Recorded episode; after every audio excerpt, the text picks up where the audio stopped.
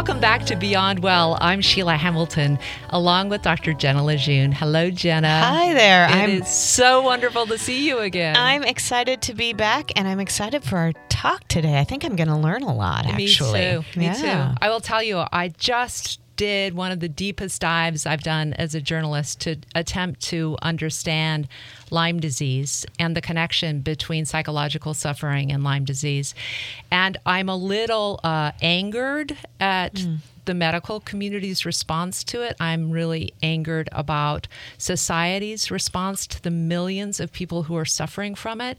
And I know that we won't have enough time to do it all today, but we will definitely come back for another time. I do want to say we're going to focus on the connection between Lyme disease and the very, very high suicide rate and the link to depression among people who suffer from Lyme. We have three guests today, and every one of them could take up the entire hour, but here we go. As a neurological Lyme disease survivor, Elizabeth Arrow's journey of misdiagnosis, pain, and suffering became public when she testified before the Oregon legislature in 2015.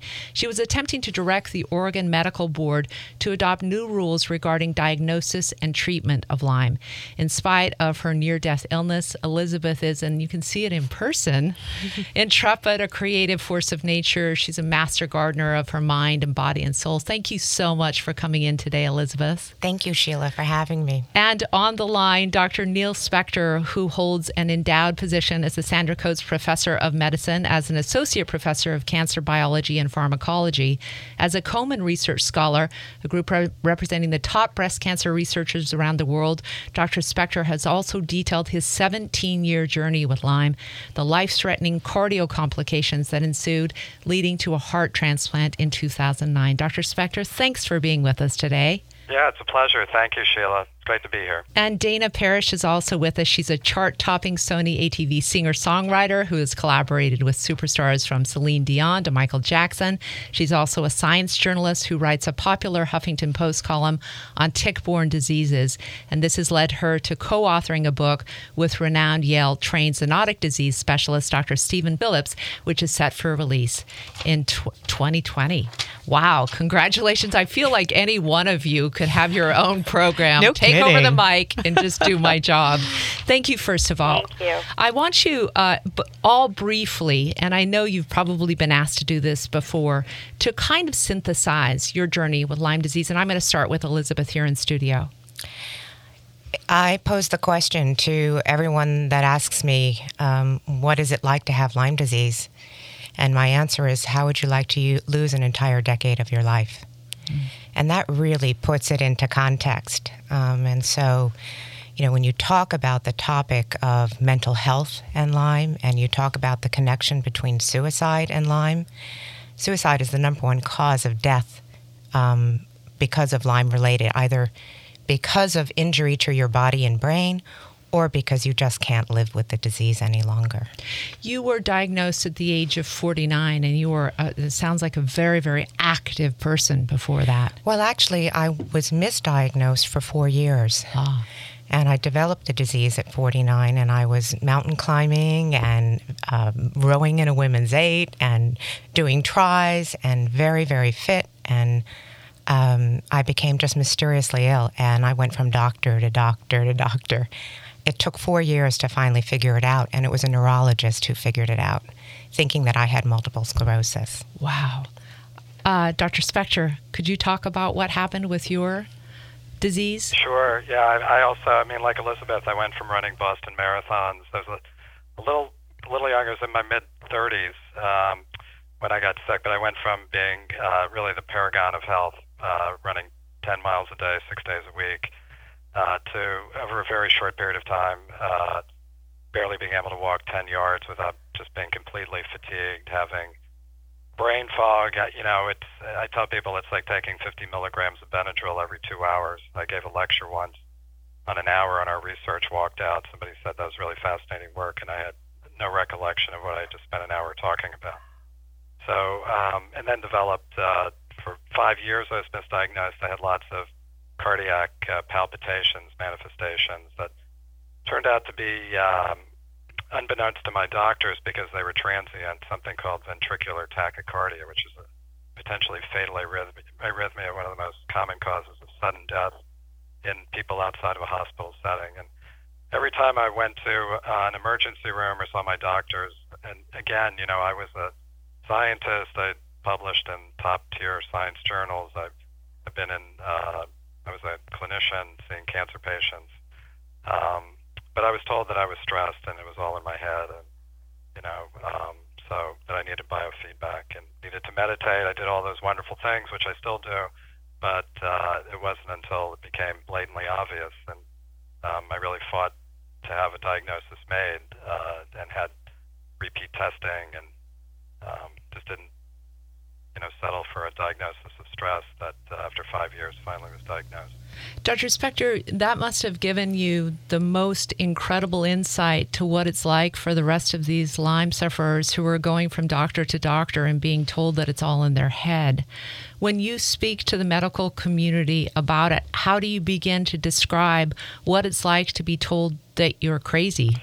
Uh, it's uh, it, you know it's it's frustrating. It's um, you know, I tell listen, I tell the medical community that you know we're we're rapidly moving to an era of testing and very little interaction with the with patients. Um, so I tell people all the time, and I tell my patients that uh, you know yourself better than anyone. Um, you know, you've got to find doctors who listen to you.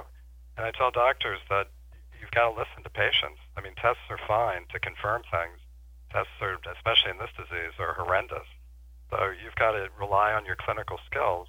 I, you know, I realize just how bad medicine has become uh, with uh, physicians not utilizing the skills that they were trained to uh, to perform. I mean, clinical acumen, listening to patients, and taking thorough histories, and you know that's really gone by the wayside. So wow. it was, you know, it was very frustrating for me because I was a medical insider and I was just being completely dismissed. I want to bring in Dana Parish. Go ahead, Dana, if you would just describe what your journey has been like with Lyme as well. Uh, sure. So mine is kind of uh, probably two parts, but the but the most recent part was in 2014. I was at a wedding. I live in New York City. Um, not a very high rate of Lyme here, although it's been found in all of our um, parks. But you don't have such a high rate of exposure here on the concrete. I was at a wedding on Long Beach Island, New Jersey. I didn't do anything special. I was uh, went from the house to the wedding at the house. Then I spent an hour on the beach, and I came home with a deer tick embedded on my shoulder. It looked like the size of a pin of a pinpoint, probably. Um, it was so small. I came back to New York with a crushing head and neck ache, uh, summer flu. You know, quote summer flu. I put it in quotes because I don't think there is usually a summer flu. I think it's usually Lyme when people think that they have the flu over the summer. Um, my initial flu like symptoms resolved um, in about three days. Uh, however, I got out of the shower on day four. It was a Saturday, and I saw the bite uh, mark and a very faint rash around it. I can't call it a bullseye because it was not really a bullseye, and that's one piece of information that I want to bestow is that most of the time when people get a Lyme rash, it doesn't look like a typical bullseye that you may see on the CDC website. So I knew that it was Lyme. I went to the uh, walk-in emergency place. They said it was Lyme. They gave me three weeks of doxycycline, told me I'd be fine and not to worry, and also not to Google it. So that was a really strange thing to say. Um, they told me that uh, I would, you know, don't worry, you won't be one of those. I think I was. I had a really deep sense that this was worse than just um, a, a simple infection that would clear up with three weeks of antibiotics. I didn't have, know anybody at that time that had chronic Lyme, but I just had a bad sense. So I kept pushing them, you know, whether that was enough. I, I just felt nervous, and they said, You're not going to be one of those crazy Lyme people. Don't worry about it. And I remember thinking, What's a crazy Lyme person? I've never even heard of such a thing. So I went about my life. I took the doxy, and I was on the heels of signing a new uh, publishing deal with Sony. And what was expected of me was to travel and to write with um, people that make records to go on the radio in the pop world. It's a very niche little world. You have to be able to travel back and forth to LA and go to London and do all kinds of things. And um, I signed my deal um, right in the midst of after taking these three weeks of antibiotics. I just completely went down. Um, it started with a swollen breast. Uh, you could see it. My doctor thought I might have breast cancer. I had to go to an oncologist. I had severe onset of um, overnight neuropsych symptoms, which included insomnia, uh, OCD, severe depression, severe anxiety. I couldn't be left alone. Um, I had to wear sunglasses 24 hours a day because I couldn't be exposed to light. I had pain all over. I had what one would diagnose as fibromyalgia. I had MS-like symptoms. I think, you know, it was just complete system, multi-systemic failure. And it, I went to at least 11 doctors, you know, quote, top doctors in New York City at all the major hospitals from oncology to internal medicine to infect, two, three infectious disease doctors. And I continue to tell them this all happened only after a tick bite. I'm very happy. I'm at the prime of my life and I'm at the prime of my career and there's nothing psychiatric about this. This is completely organic and nobody nobody would consider that. Um, it was just mind blowing to me. It was so illogical. And I did ask one ID doctor, you know, why, on what basis are you saying this couldn't still be related to Lyme? And he said, because I went to medical school.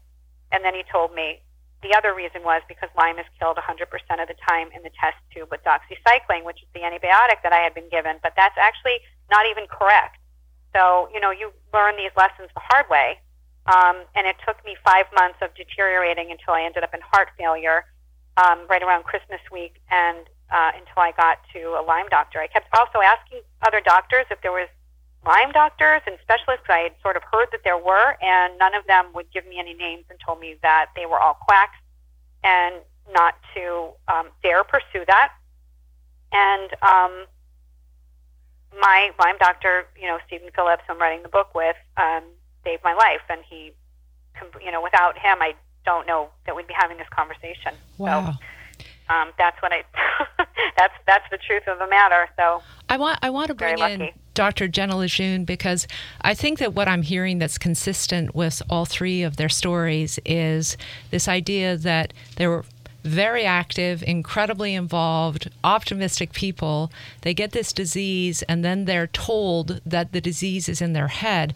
They yeah. end up in an office like yours, Jenna, and attempting to try to have some sort of understanding. Where do you begin? Right. Because you're undoing what the medical community has also done, right? Right. Well, I mean, as a psychologist, I always bristle at this statement, it's all in your head, as, as if that is somehow different than the stuff that's going in your body below your shoulders. Right. Of course, it's all just occurring within you. Ah. Um, but whenever I have somebody that comes in and they're presenting with very acute symptoms that that they feel they that um, would be what we call ego dystonic. So that it's like, this is just not like me. Yeah. I'm not usually this anxious. I'm not usually this dis- depressed. Anytime there's a, a really sudden change like that, of course, the first thing that I do is I ask, when was the last time you got a physical? And have them go to a medical doctor and try and get a workup. And I understand in these cases, y'all had already done that yeah, ad, right. ad nauseum. Yeah. But then the other thing that I do is I, I I definitely try and dispel this idea that there are quote unquote psychological or psychiatric problems and then there are quote unquote medical problems. Yeah. There are problems that affect the human body and human bodies respond to things you know and in symptoms like depression and anxiety and muscle tension and flu symptoms and neurological symptoms. So I don't think that distinction is very helpful because so often it is used to dismiss folks, I think, like yourselves, who uh, primarily medical doctors would say, oh it's it's just a psychological thing yeah. so get over it this is the pejorative you know yeah. aspect of um, right. of of relegating um, mental health um, to um, to something um, unpleasant. The fact of the matter is that Lyme infects your brain. Right. It then inflames it, exactly. and you end up right. you end up with encephalopathy of your right. brain. Right. Now, if that is not going to make you not be able to think clearly, yeah. if that's not going to affect um, your nervous system, Uh, and you know, people don't even understand there's various pieces to your nervous system. My manifestations were that I stopped breathing and I stopped walking. Right. Um, I did have some of the heart um, issues that both Neil and Dana had, but my Lyme just seemed to like my brain and it seemed to like my spinal cord and it seemed to like to render me incapable of, uh, of walking, breathing, swallowing. I had dysphagia. Uh, it also attacked my eyesight. So I was having I- I- extraordinary problems seeing, um, smell. Um, so, you know, all your olfactory senses were, ve- were, were, mine were very, very affected by this. Dr. Spector, I want to just because people might be joining this conversation at the beginning, like I was, would you talk about what it is that the tick does to your body and how it's infected in that it actually does penetrate the heart, it does penetrate the brain? Sure. Well, I, I think one thing that we need to make clear too is that when when you get bitten by a tick, it doesn't necessarily mean, and in fact, in, in a lot of cases, that you're just going to get one disease. So I often cringe a bit. you know, I'm in oncology where we've gone from saying you've got cancer, which to me means nothing other than you've got an abnormal growth, to now realizing there are probably a thousand or more different types of cancer, Yeah. all based on the genomic and wiring of the tumor cells. And so people often um, say I have Lyme disease when in fact they may have Bartonella, Babesia, Ehrlichia, um, viruses. You know, now there's Powassan, which, you know, if you survive it, you've got severe neurologic problems. Wow. So we, we tend to try to simplify this as one bacteria um, when in fact this, you know, tends to be, you know, a multifactorial microbial invasion of the body. So, but just to, just in the context of Borrelia burgdorferi, which is the, the, the name of the bacteria that causes most of the Lyme disease in the U.S., there are several types of different forms of Borrelia and strains, which again makes it more complicated. But this is a spirochete. It's like a little corkscrew, if you imagine it. Um, once it once the tick bites you, the corkscrew uh, bacteria burrows in, gets into the bloodstream, and then it likes to find areas uh, in the body. It doesn't just sort of go randomly everywhere. It likes areas of the body that tend to be less oxygenated, um, which are more difficult to eradicate from the standpoint of poor blood supply Hmm. and getting antibiotics and other therapeutics there, just like cancer cells love those sorts of low oxygenated areas. Um, it loves to accumulate in areas where there's cartilage, which is uh, a normal part of our bodies. You know, you think of your knee joint or the cartilage around your ear. Um, the ear is a, a wonderful place that, that the bacteria that causes Lyme disease love to congregate. And then in the heart, it loves to um, invade the uh, areas that normally transmit the electrical signal that we all take for granted that regulates our heartbeat. Hmm. Um, and so that's why people get what's called heart blocks. It doesn't mean your blood vessels are blocked. It means that there's a, a um, an abnormality in the electrical conduction system. Um, I happen to there's a first and second and third degree heart block, with third degree being a life-threatening condition. I actually ended up with a third degree heart block um, and had to have a permanent pacemaker and a defibrillator placed because of the, the potentially fatal arrhythmias that I was having. Um, same in the brain, invades uh, the brain, um, gets into areas that are, are difficult uh, to effectively treat, and then sets up shop, uh, again, very much like cancer cells. I've given talks making the analogy between the biology of Lyme disease and some of the other tick-borne illnesses and cancer, not that one necessarily causes the other, at least it hasn't been shown directly cause and effect. Um, but the fact that uh, the, these bacteria are very good and they've evolved over you know millions of years to evade the immune system. So you've got sort of this perfect storm where the bacteria rapidly get in, you know, within you know hours or even less of getting a tick bite. It's no longer, gee, if you get the tick off in 72 hours, you're okay. That's not the case. So it gets into the body and it disseminates rather quickly and gets into parts of the, the body that are very difficult uh, to treat. Wow. Uh, but again, I think I think we need to think of this as a, a multi-microbial invasion. Mm. Um, and when we start thinking of this not as you know one simplified bacteria, we can begin to understand the complexity and why many people just don't get better with one antibiotic or often even two antibiotics. Uh, one of the th- things that I'm getting from what you're saying, Dr. Spector, though, is if it isn't. By the way, you can you can call me Neil. If oh, great! That's so nice. Great. That's great. Um, if if it isn't this simple Lyme disease, just like if it's not just simply cancer, that makes right. things much more difficult for both the medical community who of course, you know, as human beings who want to help other people and cure other people, of course that they want a simple answer and a simple solution to that. And of course, patients want, oh, it's this one thing and there's something to cure it. So you can sort of see why it would make sense that there is a reticence both among the medical community and kind of us lay people to be able to see this as something much more complex than it is. And maybe that is also contributing to why it seems like the science and the knowledge is lagging behind maybe some other diseases that we have. Yeah, there's always so many other reasons behind why science is lagging behind too when it comes to learning about these patents and sure. how uh, how much big money there is behind kind of keeping down people learning more about it. It's really very very controversial.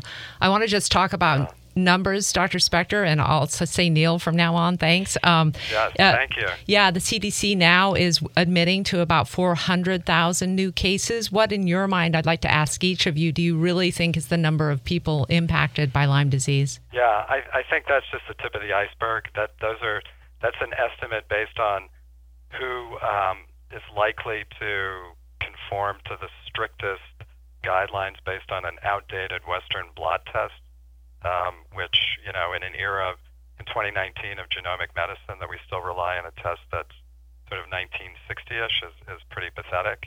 That is, is less than the flip of a coin as to, you know, how reliable the test is. So I, you know, I think when you start to, to put the numbers and you say maybe 400,000 the CDC is admitting to, you know, you could be talking upwards of seven, 800,000 uh, and when you consider that um, in data published from Johns Hopkins, which is an institution that notoriously had denied the existence of chronic uh, infection, that you know 36% of people have persistent problems, then you start to add up. You know, even if you said it's 400,000, and you said 30 percent of people have persistent right, problems. do the extrapolation. You know that that adds up. I just can I make one quick point about the money? Yes, the please. Research? Yes. It's not necessarily you know I, you could say the patents, the, the NIH isn't funding it. And the reason why the government, who are the biggest funders of biomedical research in this country, um, are not funding it is because they're hearing a message from the what we call the key opinion leaders in the field, which are academic, quote, Lyme expert, unquote, saying there's no need to fund this because there's no problem here. So, you know, that's the re- that's the major reason why there's no research. I, you know, we could talk about the pharma and whatever, but the message is, you know, there's a there's a problem with breast cancer, there's a problem with Alzheimer's, there's a problem with pancreatic cancer, there's a problem with obesity. There's no problem. Wow. This is an easy to diagnose and easy to cure with three weeks of doxycycline. So why would the NIH appropriate money to a disease that they're being told there's no issue? So that, in my mind, is the biggest. That's the biggest hurdle is to um, convince those people who hold the purse strings that number one, they're listening to the wrong people. And number two, this, there's a tsunami of problem out here. I want to uh, bring Dana in. Dana, you mentioned that you kept pushing. You're you're supposed to be starting this big, very exciting job at a really nice time in your life, and the illness on top of the misdiagnosis, on top of the worsening physical conditions. It, describe to uh, us what it was like to be in this war not just with the doctors you're attempting to get help you, but with your body. It's absolutely devastating and crushing to have no idea how and if you are going to wake up the next day. You don't know what the next day will look like because one of the hallmarks of Lyme is roving, migrating symptoms. So one day, I don't I suddenly don't feel like I can breathe. And the next day, my vision is blurry. And the next day, I'm having heart palpitations and I'm sweating and I have such bad anxiety that I can't walk my dog to the corner by myself. So I can't, it is so devastating. It is so shocking. And I have been an artist and a songwriter and a singer since I was born, really. I, I was born being somebody who is very interested in other people. I naturally always had a lot of curiosity and a lot of compassion for people. I can tell you that nothing has brought me closer to the earth than being shattered by Lyme and Bartonella. And I want to make one more point that I think is to just add on to Neil's um, very important one, is that there's this whole idea that Lyme is just Lyme, you know, as he said, and it's joint pain. People misunderstand it. No, Lyme causes arthritis, rheumatoid arthritis, psoriatic arthritis, MS, uh, Alzheimer's in some cases. There are so many, there's now not in all cases for any of these diseases. So I want to say, when I say it causes it, it can cause it. It has historically caused it. There are studies upon studies that show, you know, for over 100 years, there are studies that show, in uh, if you go to PubMed and look at um, spirochetal infections in the brain autopsy of MS patients, they found evidence of Lyme.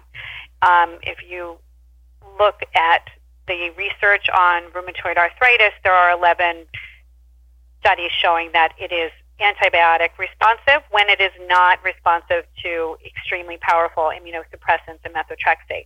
So when people talk about mimicking, it's really the wrong word. It's cause. So I think anybody with a strange autoimmune disease or any autoimmune disease should be looking for the cause and not just be suppressing their immune system without first looking for an occult infection. Yeah, I, I was um, the, the poster child for autoimmunity. Um, one of the complex natures of trying to figure out my illness is that I kept developing multiple autoimmune diseases. Wow and you would go to the doctor and say, Why am I developing this? There's no one in my family and four generations on either side that have ever had an autoimmune disease. Why do I have an autoimmune disease of the eye? Why do I have an autoimmune disease of the skin? Why do I have an autoimmune disease of my thyroid? Why do I have an autoimmune disease of my salivary glands? What the hell is happening? Wow.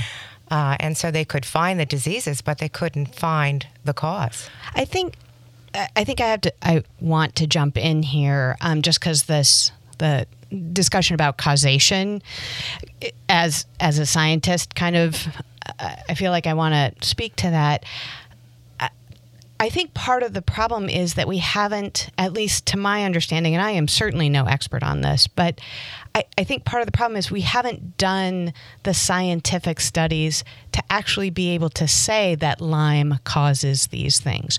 We know that people who have Lyme disease and or, or have this and then have had their brains autopsied, all the, these things go together. Lyme and MS go together. Lyme and autoimmune go together.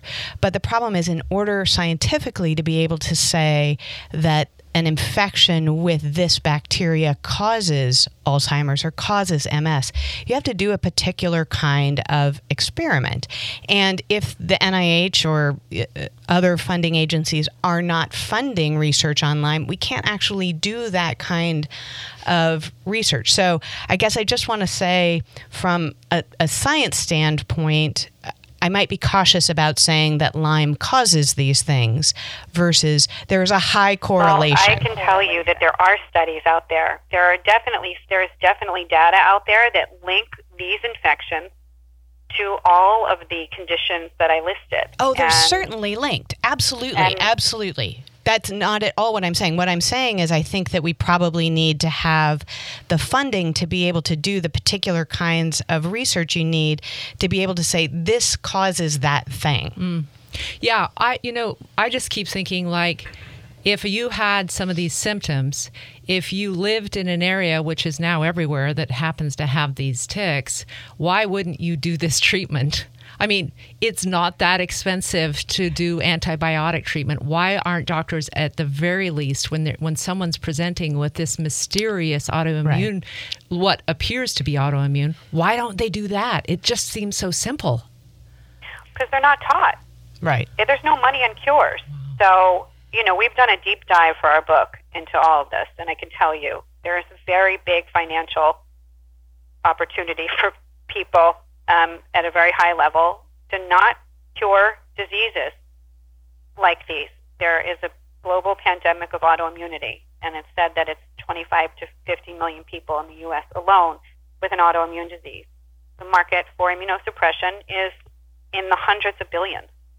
So I don't think it's um, as simple as doctors not wanting to. I think they don't. They genuinely don't know. They genuinely are not taught. Uh, I can't find any doctor who's told me otherwise and I think it's pretty alarming and um, it's causing great harm to the I think world I think Neil can I think Neil can pipe in on this. I mean, if you look at AIDS, HIV/AIDS, yeah. if you look at cancer, and then if you look at Lyme, and you look at each of them affecting one aspect, one particular cell, T cells, B cells, C cells.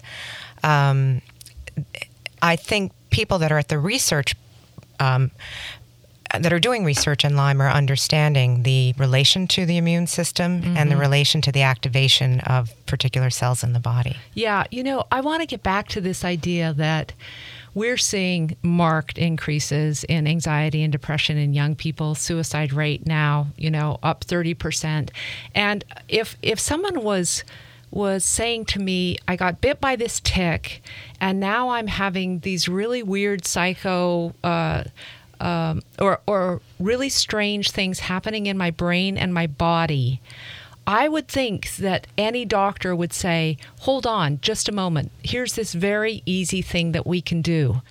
But and, part of the problem, Sheila, is in our in our culture, if you have things that look like they could be a quote unquote psychological symptom or psychiatric symptom, right? The, it, it sort of gets relegated to oh, that's something different. That's what I was sort of saying at the beginning. exactly. off the body. Exactly. Yeah. yeah. It's like oh, that's that's above the shoulders. I don't deal with that. Go to a therapist to deal with that versus treating it as a whole body. Because the thing I'm but getting most people never see the bite. It's important to know that yeah. only 25% of people statistically see a bite or get a rash. So Is that most right? people don't even know they've been bitten. Yeah, I was wondering about that too wow. because certainly I know that uh, uh, people are saying it's it's like the size of a, a pinhead, right? And I don't know about you, but I'm not inspecting my body that closely after I go out hiking or walking to, you know, the wedding reception on the beach. You should be now because yeah. it's in almost every state, correct? I had the classic bullseye rash, and just like Dana, I went to an urgent treatment center and they diagnosed me with a spider bite. They gave me mm-hmm. a week of Bactrim and some Benadryl and sent me on my way. And within months, all the wheels were just, you know, falling off. Wow. Um, and the other thing is, you know, my case was a perfect storm case. I was treating a uh, family member dying of cancer, so I was right. under a great degree of yeah. depression, sadness. Um, my marriage was crumbling. Uh, I was obviously seeing a therapist to try to help put that piece of my life together. Right. And I can't tell you the number of doctors that I would go to when I had these real physiological, neurological symptoms and say, No, no, you don't understand. I'm a very bright woman. I climb mountains. I yeah. worked on Wall Street. No, no, no. There's something wrong. I mean, I'm just struck by how um, capable all of you are and how verbal and how much of an advocate you would have been for yourselves. And I'm thinking about the millions of other Americans who, when they go into a doctor's office, become minimized and they say, it must be in my head and I can't fix it. And so I do understand the suicide rate because if you don't have something to look forward to, if you don't have hope of feeling better the next day and you're deteriorating like you were deteriorating, I can completely understand the thought of suicide. I mean, there's so many good articles that have been written. Uh, Pamela Weintraub, who wrote the wonderful book on Lyme, Cure Unknown, has a, a three parts. Um, um, piece in Psychology Today that she wrote on neurological Lyme. Amy Tan has written so movingly about her neurological symptoms of Lyme in People magazine. All of these things are available to be found. And all of these bright, all of these highly capable, um, brilliant people um, to succumb to this disease and then have their family members, their doctors, their peers. In Neil's case, in, in my case, my Lyme doctor uh, had Lyme, and he went through the same thing that Neil went Wow. through, which is, oh, you're under stress, you're working too hard. No, there's something wrong with me. So I want to take the time because each of you have recovered at least to the point where you can be here with us today, and you obviously use some strategies and some treatment that work for you. So, in the similar vein that we started with a, a brief synopsis of your story, tell me what worked, what's working, and how are you now? Go ahead, Elizabeth. Well, I'm hoping to be where Neil and Dana are now, which is in complete remission and in recovery. Um, I am still struggling. In fact, yesterday I spent all day in bed. Um, this morning, normally my routine is if I'm having a bad Lyme day, I just rest. And then I get up when I have to do something and do it. Um, but uh, I'm nowhere near where Dana and Neil are. I'm not fully functioning, and I'm still fighting very much for my life. Huh. Do you believe it's because the course of antibiotics that you did was too late, that it had already embedded so deeply in your body that it's irreversible? Well, we'll never sh- know for sure, but there is permanent damage as a result of Lyme, and Got we it. do know that. Yeah. Um, I was misdiagnosed for four years. I went untreated for five. Yeah. By that time, um, there was a lot of damage inside my body. Um, so my manifestations of the disease now are chronic fatigue um, and all those sort of fibromyalgia MS-like uh, symptoms. Um, if you look at my hand, for instance, you can see this one works, and you can see I can't bend my uh, left thumb, but I can bend my right thumb. Wow. Um, this this is it's like having a phantom inside your body. And as Dana said, um, every day is a new beginning, and Yeah. it's like, okay, you know, which which crazy figure is going to come out today to haunt me? How do you how do you cope with that? I mean, how do you stay positive and make sure that you don't become one of these horrible statistics? Because if you, the reason why Dana and Neil and I are all here together is because your intellect, to a certain degree, really saves you from this disease. Um, and if you're someone who has at least spent some time in your life kind of mining your deep core, your deep spiritual center of who you are, and you know who you are, um, and that's inviolable, that really, really saves you. For people that just blithely grow through life without ever having to really go into those dark corners of life, those tend to be the stories where they have they are in great despair and can't make it through. Wow. All right, Dana, you're up. Uh, so what helped me was um, antibiotics and some Chinese herbs. Um, I did, you know, the way my doctor um, conducts treatment generally is through pulsing. So you go on for a couple weeks and you go off. Um, there's good reasons why he does it that way. Um, and I also did an herbal, a Chinese protocol called um, the Zhang protocol. So I did both um, Eastern and Western medicine. I think it's it was very important for me um, to do both. I, I just I don't know that I would have gotten better without it. So I would say that I was significantly better within six months, and I was probably what I would consider into some sort of remission in about a year. Um, and I've stayed well for over four years. And I still take antibiotics when I feel symptomatic. So I don't want to misrepresent where I am. I want people to know that Lyme is chronic. Lyme can be chronic. Bartonella can be chronic. And if the symptoms start coming back, um, you should consider retreating. And you should consider that it could be the same beast coming back and not let it get too far. I've seen a lot of people who have ignored symptoms coming back and have fully relapsed. Um, Wow. but I try to, I usually don't have to treat more than three times a year, and I usually treat for about two weeks. Um, and that's been the way it's been for the last four years. I have a question for for both Dana and Elizabeth. You you mentioned kind of when the symptoms are really bad. Uh, I think you used the word retreat, and I think Elizabeth, you were talking about kind of you know you're staying in bed or whatever. And of course, that makes all the sense in the world. And at the same time, we know that the thing that makes depression worse and the thing that increases our risk of suicidality right. is to not be engaged with your life yeah. and engaged with meaningful things.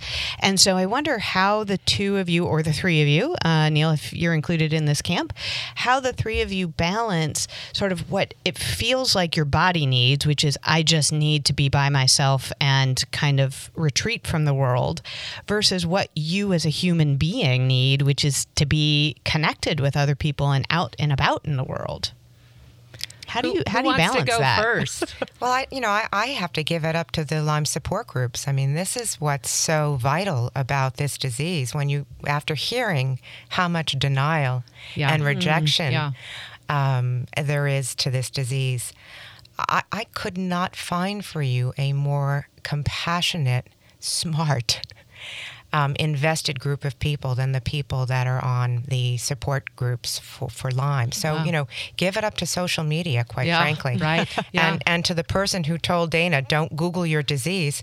Frankly, if I didn't go on Google and put all of my symptoms into a search yep. engine, I never, ever would have found out what I have. Wow. And even though the, even though those those uh, search engines led me to an entirely different disease, it was that multisystemic autoimmune disease that helped that doctor in that field, the best in his in the in the nation, figure out that it wasn't that, but it was definitely something that looked and walk like a duck, quack like a duck, but wasn't the duck. Well, one of you um, describe for me, and, and, probably this is a good time to bring Neil in. Neil, um, what is the test that actually confirms it, and why do so many people get tested and they and it doesn't show up, and then maybe later it does? What's going on there? Ah, the two tier. Yeah. yeah. So, um, yeah. So the, the standard, the, the standard based on uh, you know the CDC and and and probably the you know, the one that's been around the longest is called the two-tier. It's an antibody test, so it essentially measures the. It doesn't measure the bacteria directly. It measures the response of a person's immune system to uh, recognize the presence of the bacteria oh. and generate antibodies. So you're indirectly measuring the infection, um, and there's there's uh, there's two types of antibody responses. There's an acute response, so when you first get sick, it's it's called uh, what the antibody you make because there's different types of immunoglobulins. It's called IgM. IgM and IgG. Um, mm-hmm. Yeah, so yeah, gamma globulins IgM, and um, that usually comes up very early, and then there's uh, a more what they call a convalescent later um, in the phase of the disease, and and after recovery even, it's sort of a footprint of having had the disease. It's called IgG, hmm. and so there's different. Um, so the, C- the Center for Disease Control and the Infectious Disease Society of America have established criteria for what they consider to be a positive test result. It's rather it's, it's very arbitrary. You know, if you try to figure out how they derived, you know, two bands, the bands are essentially two. Um, uh, the antibody recognizes two proteins in somebody's blood. So what they do, they take your blood, right? They um, your blood presumably what they're assuming is has antibodies because you've been exposed to the Lyme disease bacteria. And then they have a bacteria strain that they've been growing in a laboratory since 1982. Hmm. So it's one strain of a bacteria that's laboratory grown. We know laboratory grown strains are very different from what happens in nature. Um, and they take your blood and they um, run it against this laboratory strain, the proteins in the laboratory strain. So they grind up the bugs, this laboratory strain is called B31, and then they run a gel with your uh, blood, and it it the, if you've got the antibodies, so in, under the ideal circumstances, if you have antibodies IgM, you'll have a number of antibodies that recognize different proteins in their laboratory strain um, and that would be indicative of an acute infection Hmm. according mm. to the criteria. If you've um, then gone beyond the acute phase, let's say several weeks to months, you'll develop IgG, and they do the same thing. They take your blood and they'll run it against the same strain and look for IgG. So and let, us just talk about is, yeah. Yeah, the problem is is that number one, as we've mentioned, that this isn't just one strain, and it's certainly not a laboratory strain. This Yeah. like out in nature, And not one where disease. there's yeah, where the bacteria evolves, gets rid of some proteins, gains others, um, and so and, and not everyone, you know, people are immunosuppressed. When you're immunosuppressed, you don't make antibodies. Oh wow. And we know from the, the animal data, um, which people tend to poo poo, at least the people who don't like to believe that there's a problem with the testing, the animal data indicates that this bacteria can wipe out your ability in the mice to make normal antibodies. Wow. Um, and so, so it's it's sort of this very um, strange narrative that we've set up, or, or that some people have set up this criteria based on this idyllic world where every single person is robotic, fits into a nice box, and responds the same. Um, when in fact we know that's not the case. There are different species of the bacteria. There are different strains. People are immunosuppressed. People have different, um, you know, some of the other infections people get. Bartonella is known to immunosuppress. wow. So that infection, along with Borrelia, is going to um, impair your ability to mount a normal immune response. So, I hit the trifecta. I got Yeah. Lyme, Bartonella, Yeah, and it's- Babesia. yeah, Wow. exactly. So it's a perfect storm for a for a lousy test. As I said, I've done thousands of Western blots in in my research over the years, not not using a Lyme bacteria. I can tell you that is it is an imperfect test under the even under the ideal circumstances. So I cringe when I think that in 2019 we're denying people care based on the fact that they may lack one band on a Western blot. Can I It's- can I just ask you guys because I, I imagine there's a lot of people here psycho we have a lot of psychologists who listen and psychiatrists and and there are also I'm sure a lot of people who've been like whoa what they're describing is kind of what I've gone through. What advice would you have for somebody who says wow this sounds like all of the strange things I've been dealing with and I haven't been able to find out what was wrong. Elizabeth?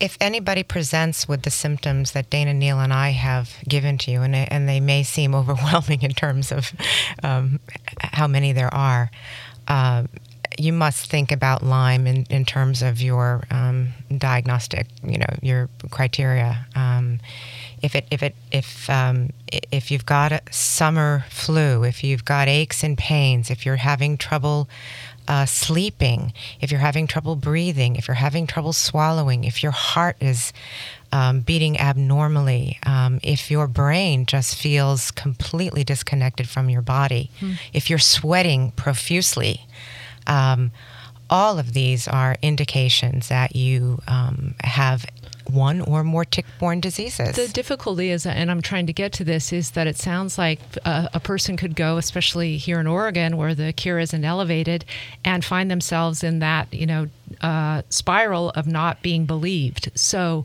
where is the best care? How do you find doctors that are actually treating in these advanced ways? I ended up go- having to go to the East Coast. I ended up having to go 3,000 miles away from Oregon because there are, first of all, there are no Lyme literate doctors practicing in the state of Oregon. And if there are, you can count them on less than one hand.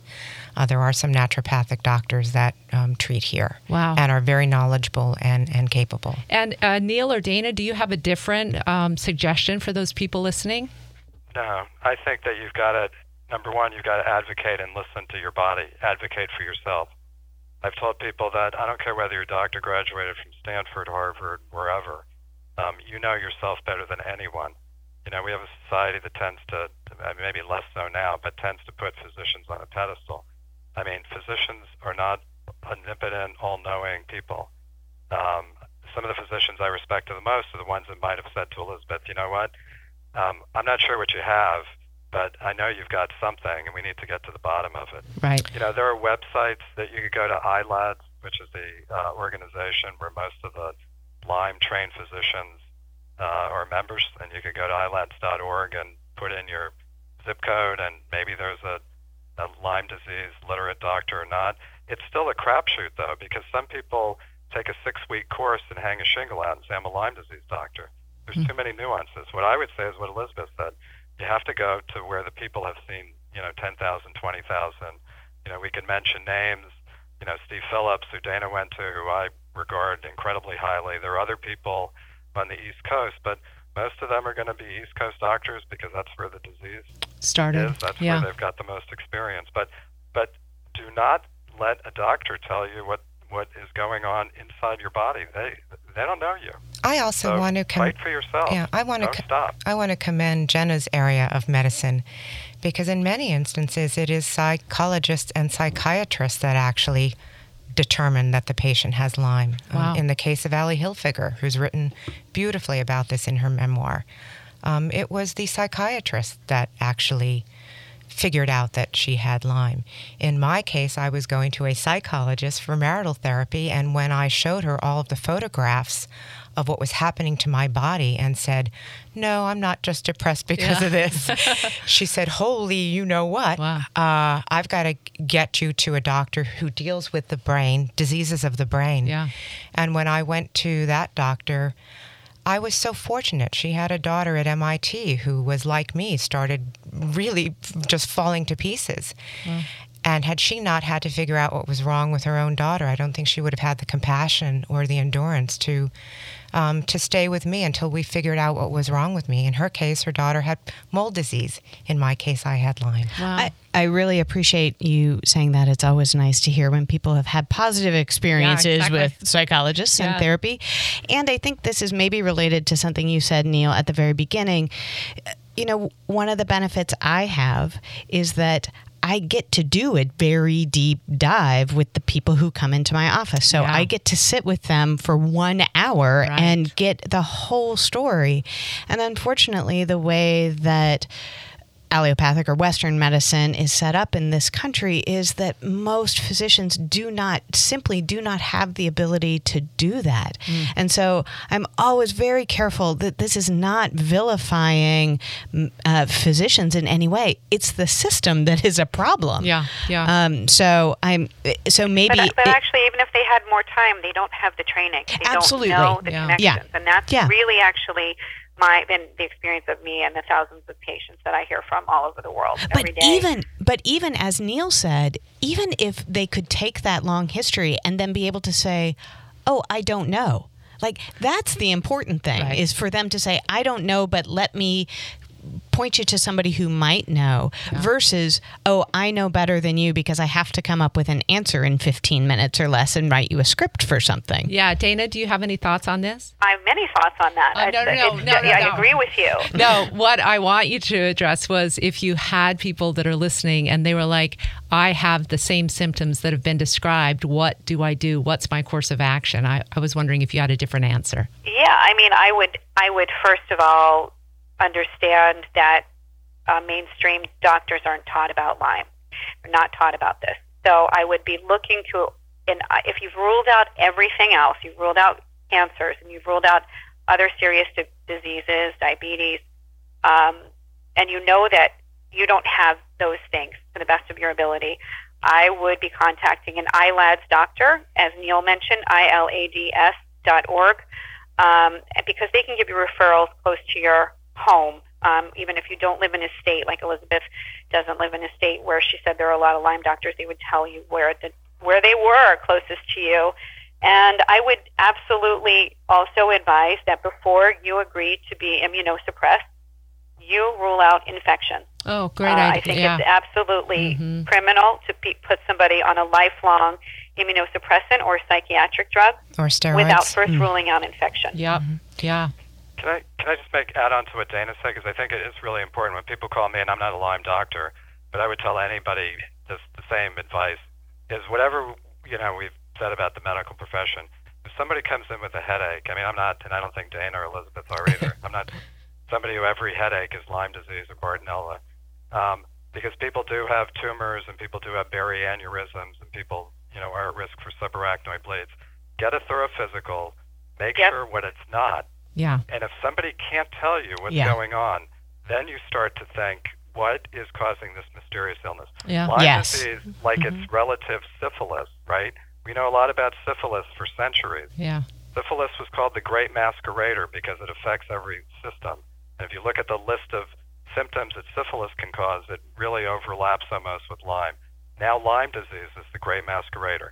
So if your doctor, after running a battery of tests, says, I can't figure this out, it's all in your head, and you know that there's something going on, get don't stop. Don't stop. Wow. I'd be dead if I stopped. No kidding. I Me think too. all three of you would have been. I am so grateful to you for the conversation. And I have an idea that maybe we could like circle back and then go even deeper into the dive if you're all willing, because I really enjoyed the time with you today. Dana and Neil, and especially Elizabeth, for, for bringing us all of this information. Thank you so much. Thank you. Thank you. you. Yeah, thank you for being here. We're supported by the Foundation for Excellence in Mental Health Care. So if you enjoyed the show and you like our program, that's a good place to click on. Uh, this kind of research and the work that we're doing here today is very much because of the support of the foundation. I'm Sheila Hamilton. Make it a great day.